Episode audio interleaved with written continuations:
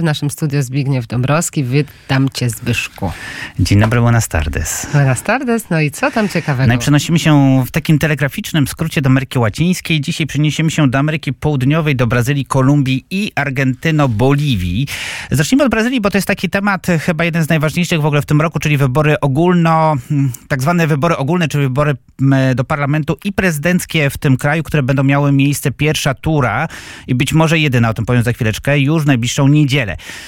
E, przypomnę Państwu, że e, mamy dwóch głównych kandydatów e, w wyborach. Jednym z nich jest obecny prezydent kraju Jair Bolsonaro, a drugim jego kontrkandydat, były prezydent Brazylii również Luis Inácio Lula da Silva.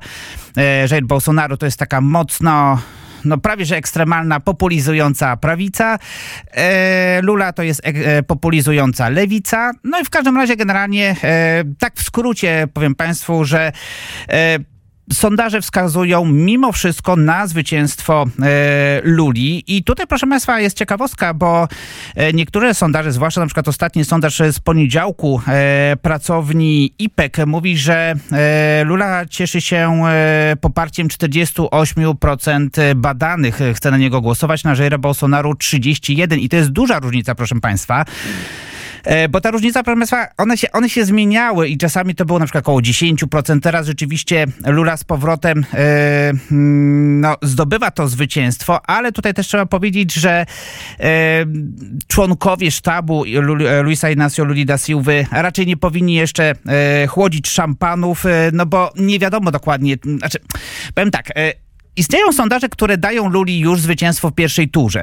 Ale proszę Państwa, e, też jest, bardzo wielu badaczy mówi, że e, Jair Bolsonaro jest po prostu niedoszacowany. Wiele osób, e, no, z racji swojego charakteru i charakteru swoich e, rządów, wiele osób po prostu wstydzi się e, powiedzieć, że będzie na niego głosować. To jest pierwsza sprawa. Druga sprawa też, jak powiedzieli tutaj członkowie sztabu Luisa Inacio Luli da Silva, że w przypadku takim, jeżeli okaże się, że na przykład będzie dużo głosów nieważnych, czy dużo głosów wstrzymujących się, to są głosy de facto dane właśnie na Bolsonaro.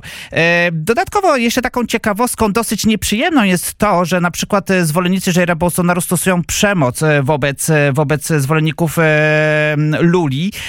I tutaj w ostatnim tygodniu mieliśmy kolejne morderstwo. Po prostu w barze zwolennik Luli da Silva został po prostu śmiertelnie pobity przez konkurencję. Dlatego też już na przykład członkowie, znaczy przepraszam, przedstawiciele Stanów Zjednoczonych proszą o to, żeby wybory w Brazylii były wolne i uczciwe. Zostawmy Brazylię, przenieśmy się teraz bardzo szybko do Kolumbii. Wiecie Państwo, już, e, że nowym prezydentem od półtora miesiąca jest e, Gustavo Petro. No i rozpoczęły się, proszę Państwa, pierwsze protesty przeciwko jego polityce. E, mówiłem Państwu, że Gustavo Petro chciał i chce wprowadzać nowe reformy, innymi reformę podatkową opodatkowującą najbogatszych Kolumbijczyków, innymi reformę agrarną zabierającą ziemię dla E, dla ludzi, którzy tej ziemi nie mają, zabierającą ziemię wielkim posiadaczom ziemskim. No i tutaj właśnie mamy takie e, protesty, e, bym powiedział, jeszcze pierwszej nieformalnej opozycji wobec Gustavo Petro. One zresztą odbyły się w, na ulicach największych miast Kolumbii, czyli Bogoty, Medellin, Cali, Barranquilla, Bucamaranga czy Cartagena. I jak powiedzieli tutaj protestujący, nie chcemy wyższych podatków, bo pieniądze dostaną dranie i łobuzy, a powinni dostawać się ludzie pracujący i studenci. Co ciekawe, proszę Państwa, w protestach e, biorą głównie udział ludzie starsi, a nie młodzież, która, e, która protestowała przeciwko poprzednim rządom, e, rządom uribistów. Sam Gustavo Petro powiedział, że ludzie mają prawo, do, mają prawo do protestu, bo taka jest wolność osobista, a on reformę będzie przeprowadzał, jak będzie przeprowadzał. Oczywiście prawdopodobnie już sam Gustavo Petro wycofał się z szeregu projektów tych, tych, tych zmian.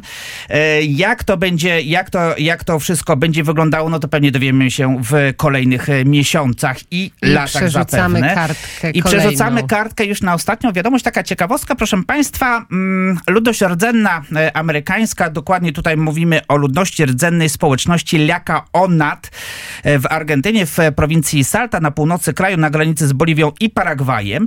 Dlaczego nie wspomina? Bo tutaj znalazłem taki bardzo ciekawy artykuł w argentyńskiej, jednym z dzienników głównych argentyńskich, Pagina Dose, e, który mówi tak, że w roku 2020, dokładnie dokładnie 6 lutego e, Międzyamerykański Trybunał Praw Człowieka, czyli CIDAcie, powiedział tak, że prawo argentyńskie naruszyło prawa rdzennej ludności e, do po pierwsze zdrowego środowiska, dwa żywności, trzy wody, cztery tożsamości kulturowej. O czym mowa, proszę Państwa? Otóż okazuje się, że na tych terenach, e, których e, no de facto właścicielem są te społeczności rdzenne, pod ziemią znajdują się złoża węglowodorów, czyli ropy naftowej i gazu ziemnego. I jak tutaj mówi e, Marcelo Cordoba, sekretarz Departamentu Ludności Rdzennej prowincji Salta, pytanie jest takie, do kogo należą te złoża? Czy do społeczności indyjskiej żyjącej na tych terenach, czy do narodu argentyńskiego w całości? Dlaczego? Dlatego, że już wcześniej rozpoczęły się odwierty, przede wszystkim przez e, rozpoczęte przez e, firmę e, IPF, czyli Yacimiento Petroliferos Fiscales, czyli takiego argentyńskiego Orlenu, w celu wydobycia tej ropy. I one są kontynuowane, natomiast miejscowa ludność de facto tutaj nic nie ma. Jak mówi prawnik z Centro de Estudios Legales y Sociales Diego Morales, on mi się zrymowało nawet, czyli Centrum Studiów Prawnych i Społecznych, reprezentujący tą właśnie ludność rdzenną. E, jego zdaniem decyzja Trybunału oznacza, że państwo argentyńskie nie może podjąć jakiejkolwiek decyzji bez uprzednich konsultacji ze społecznością rdzenną na danym terenie, a tymczasem rząd Argentyny oszukał społeczność twierdząc, że prace wydobywcze będą miały miejsce poza terenami wspólnoty. I to jest, proszę Państwa, ciekawostka taka, bo to są tereny, powiedziałem Państwu, e, sąsiadujące z Boliwią, gdzie mamy zupełnie inny rząd, e, gdzie mamy teoretycznie państwo wielonarodowe, takie jak chcieli, chcieli zresztą Chilijczycy wprowadzić i gdzie teoretycznie te, te, te społeczności rdzenne indyjskie mają prawa między innymi do ziemi i do tych e, złóż pod ziemią. Tymczasem się okazuje, że wręcz przeciwnie. Evo Morales, Luis Arce to są zwykłe kłamczuchy, bo oni generalnie, mimo że mimo tego, że mm, obiecują ludności rdzennej i w ogóle złote góry, de, de, facto współpracują z koncernami międzynarodowymi, wydobywając te węglo, węglowodory, a ludność rdzenna z tego nic nie ma. I tu już ostatnie zdanie, e, jak twierdzi e, Diego Morales, e, ten wyrok Trybunału oznacza trzy istotne gwarancje, które musi spełnić państwo argentyńskie. To znaczy, po pierwsze, państwo argentyńskie musi konsultować wszystkie projekty na danym terytorium z ludnością rdzenną. Dwa, musi wykazać, jakie będą wpływy prac na środowisko. I trzy, jeżeli nie będzie zagrożenia dla środowiska, musi powiedzieć, jakie korzyści wyciągnie ludność rdzenna i co więcej, proszę Państwa, tego typu spraw może być na terenie całej Ameryki Łacińskiej bardzo dużo. Z temperamentem opowiadał Zbyszek Dąbrowski. Zapraszamy Państwa na więcej tych informacji o godzinie 18, 18 Takich dzisiaj. Lżejszych po 3, troszkę. trochę lżejsze. Ale też będą, też będą dotyczyły innymi ludności rdzennej i afro, afro-latynoamerykańskiej. Dzisiaj o 18 twoja audycja. Tak jest, a o godzinie 22 w niedzielę Republika Latina i muzycznie tym razem Rock Chicano. O, e, to będzie bardzo ciekawe. Zbyszek Dąbrowski, bardzo dziękuję Ci. No i do usłyszenia w takim razie. Do usłyszenia i wszystkiego dobrego.